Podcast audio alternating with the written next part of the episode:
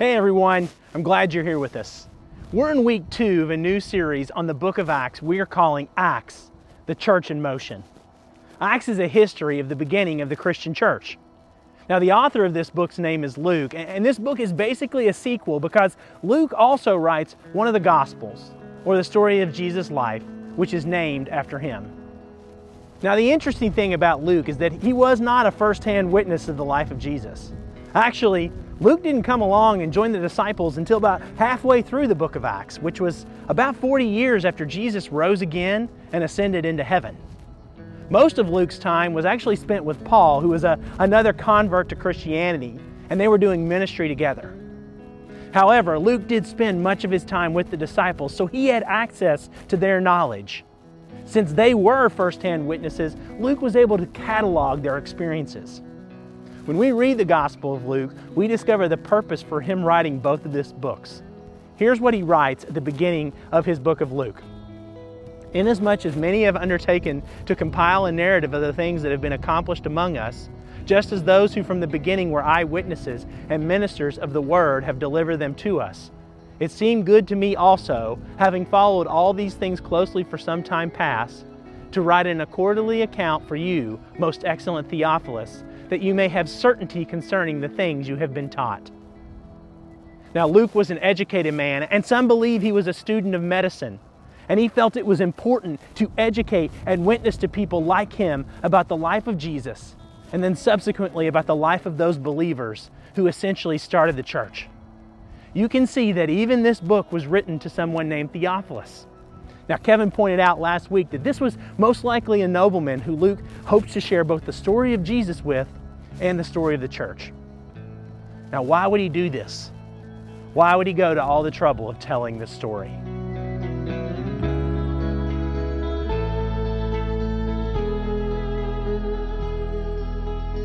Now, have you ever gotten really good news? I mean, news that was so good you couldn't wait to tell someone. I've had moments like this in my life. When Pam got pregnant with our first child, I can remember as clear as anything when she told me. It was early in the morning, and she just took the test, and I'm asleep in bed, and she comes in to tell me. She's nervous and excited, and she sits on the side of the bed and she tells me. Now, most of the time, if you come in and wake me up, I'm not a happy camper. Piece of advice for you let Chris get out of bed before you try to have conversations with him. But this time, I popped up and I was excited. The news was too good not to jump up. Another time was when I found out that I was going to be campus pastor here at White Oak. I had waited so long for God to show me his path for me, and when this happened, I got in my truck to drive home and immediately called my wife. Then I called my dad and my brother. I was pumped. I wanted to tell everyone. Good news will do that to you. It will make you want to tell everyone what you know. It will make you want to move into action. This is what Luke was doing with these books.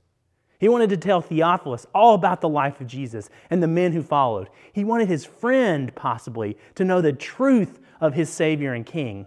He had something exciting to share with someone.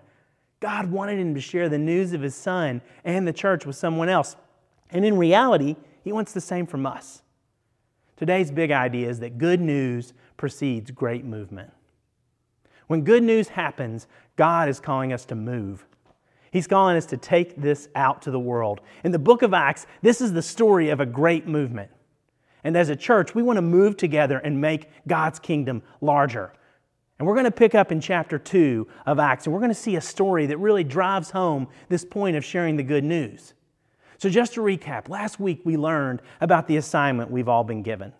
The assignment that Jesus gave to his disciples as he was leaving them on this earth to do his work. We discover we are all called to take the hope of Jesus here, near, and far. If you missed last week or you haven't heard the message, I would encourage you to go back and watch or listen. So here we are in chapter 2 of Acts, and it starts like this It says, When the day of Pentecost arrived, they were all together in one place. Now, I'm going to stop there because this is important to the rest of the story. Pentecost was the second of the annual harvest festivals, and it comes 50 days after the Passover. Churches that celebrate this today would typically do so seven weeks or so from Easter Sunday. Now, the Jewish people didn't call it Pentecost, but they, but they called it the Feast of Harvest or the Feast of Weeks. In essence, What they were celebrating was the celebration of the beginning weeks of the harvest. In Palestine, there were two harvests each year. The early harvest came during the months of May and June. The final harvest came in the fall. Pentecost was the celebration of the beginning of the early wheat harvest, which meant that Pentecost always fell sometime during the middle of the month of May or sometimes in early June. In Exodus, God told the Jewish people to celebrate three feasts per year. And this was one of those feasts that he told them to celebrate. So, in essence, you have all of these Jewish people and leaders gathered together in one place and they're having a party, they're celebrating. It'd be like us saying, hey, let's celebrate the Super Bowl tonight and have a huge party. Of course, we can't do that now, but one day we will, and we can watch every team but the Bengals play. Sorry, guys. Here, all these people and God decides to send the Holy Spirit to fill this place. Here's what it says, picking up in verse 2. And suddenly there came from heaven a sound like a mighty rushing wind, and it filled the entire house where they were sitting. And divided tongues as of fire appeared to them and rested on each one of them. And they were all filled with the Holy Spirit and began to speak in other tongues as the Spirit gave them utterance. Now, imagine you're sitting at Raymond James Stadium in Tampa, just preparing to watch the game as this happened. And there are people sitting around you who don't speak your language, but yet you can understand everything they're saying. And there are tongues of fire over each person. What are you going to be thinking? I'm probably first thinking, Am I having a stroke? Have I been drugged? People were probably freaking out a little bit. But here's the thing this moment was happening, and each of these people in the room were talking in languages that everyone could understand about the power of God. They were witnessing to the power of God. As this is happening, some of the people were trying to figure out what this all means, and some people began to actually mock them. They said, They are filled with new wine. Basically, they were saying, Yeah, those guys are just drunk.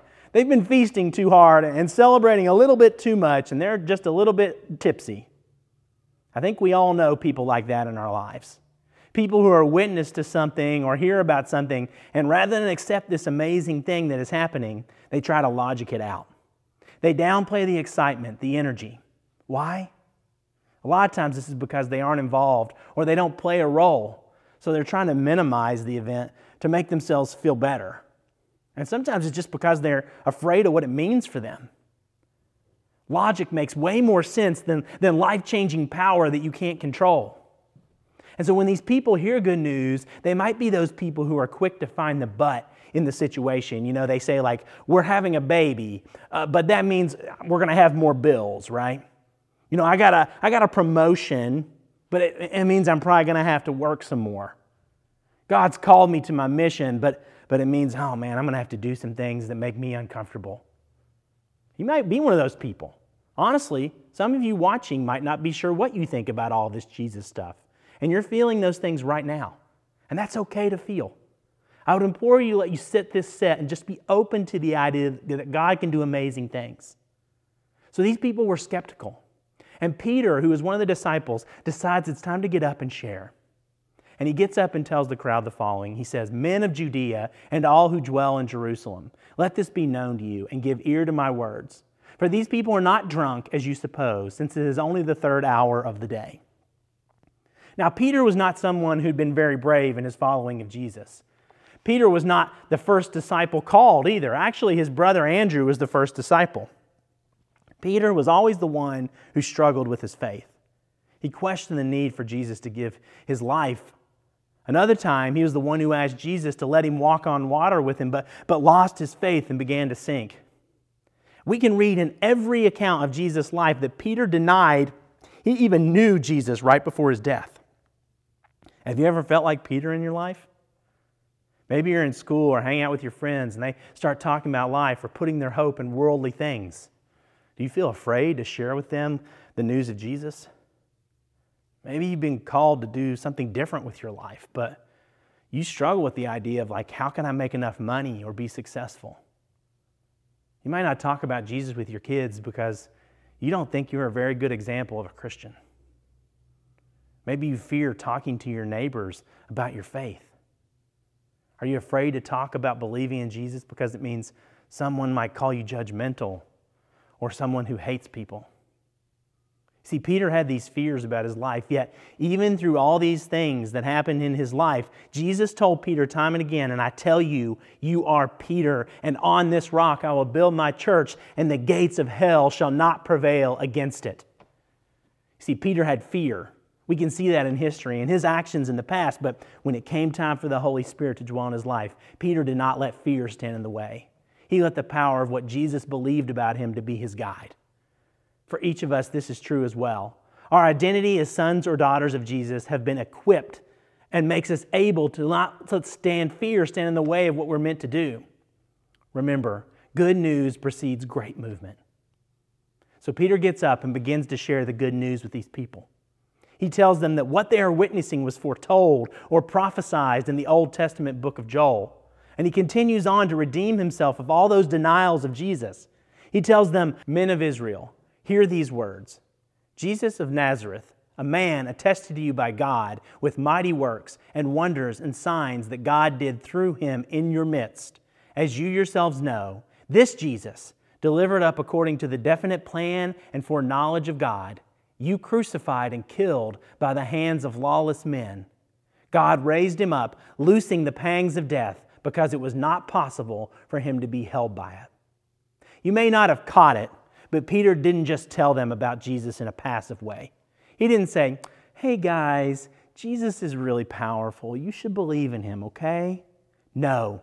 He said, This Jesus, delivered up according to the definite plan and foreknowledge of God, you crucified and killed by the hands of lawless men. God raised him up, loosing the pangs of death, because it was not possible for him to be held by it. Peter was laying the smackdown on these guys. He said, Hey, you remember Jesus? Yeah, that guy you killed, guess what? He got up out of the grave because you better believe that death had no power over him. Peter didn't hold his punches. He didn't shyly retreat and let them talk bad about Jesus.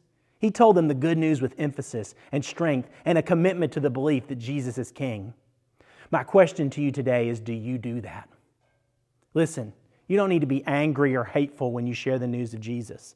Peter wasn't angry, he was bold. He wasn't afraid to let the truth be told because he knew the truth was good news.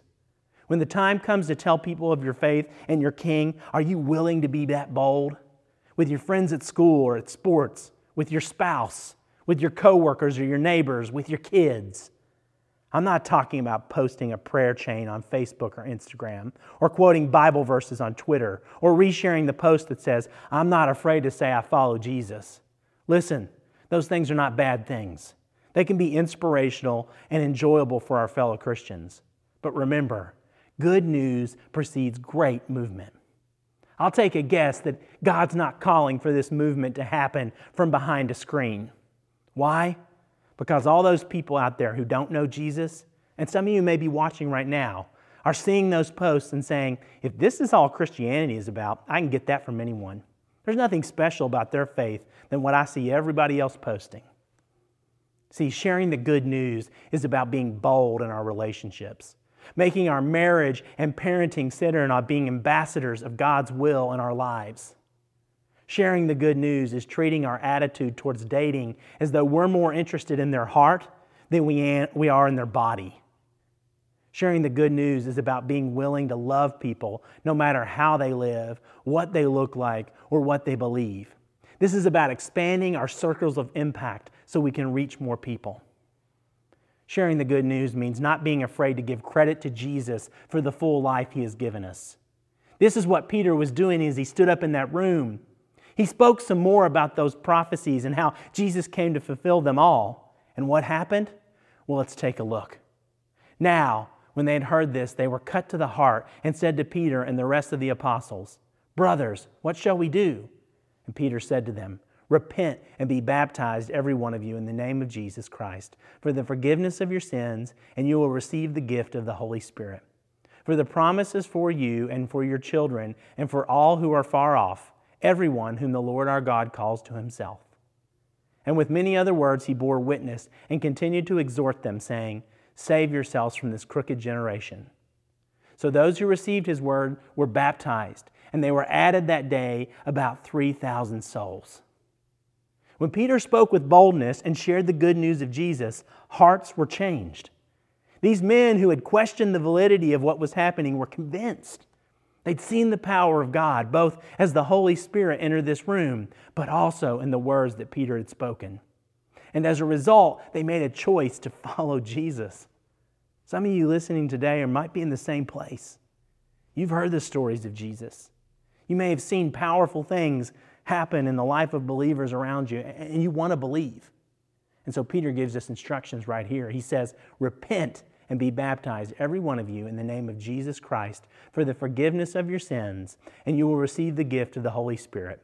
For the promise is for you and for your children and for all who are far off, everyone whom the Lord our God calls to himself.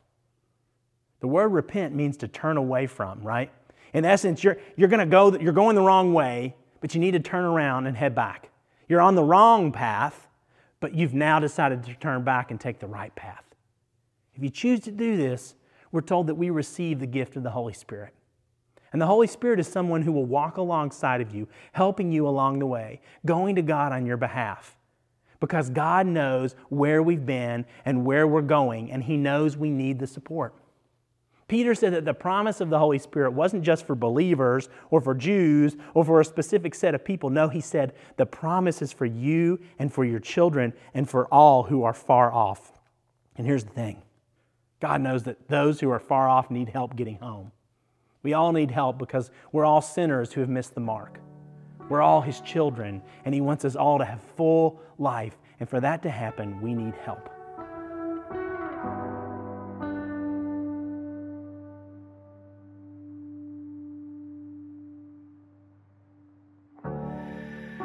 Now, listen in here real close. You see, as logical people, we struggle with the idea of being bold and taking chances.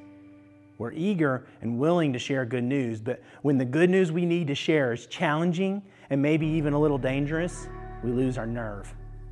So we spend our time surrounding ourselves with people who believe what we believe and have the same faith as we do. Then, when we go into our schools or into our jobs or families or neighborhoods or communities, we keep our faith to ourselves. Good news precedes great movement. God wants us to go out and share this good news with all of those people in our lives. Reality is the full life we're promised is dependent on going out and fulfilling this mission of sharing the good news. I want to challenge you today, if you're a believer, to not let that just be a passing phrase you hear from me. Take it to heart. Go out and live your life this week, this month, for the rest of your days as though you believe the good news you've heard and you're too excited to hold it in. Don't be afraid to do the work God has called us to do. Jesus said, The harvest is plentiful, but the laborers are few. Therefore, pray earnestly to the Lord of the harvest to send out laborers into his harvest. Intriguing enough, God's timing of doing all this was far more beautiful than we could ever imagine. You see, earlier we talked about how Pentecost was just the name for the Feast of Harvest, which was the festival celebrating the early harvest of the year. You need to realize that this moment was the beginning of the church and the assignment that Jesus has called his disciples to do. Peter was stepping into boldness. He was stepping into that full life and he was becoming a laborer for God's harvest. This was the first harvest. And as you can see from the text, thousands of hearts were changed that day. God wants each of us to be that bold because He is continuing to celebrate the harvest of lives in new and powerful relationship with Him.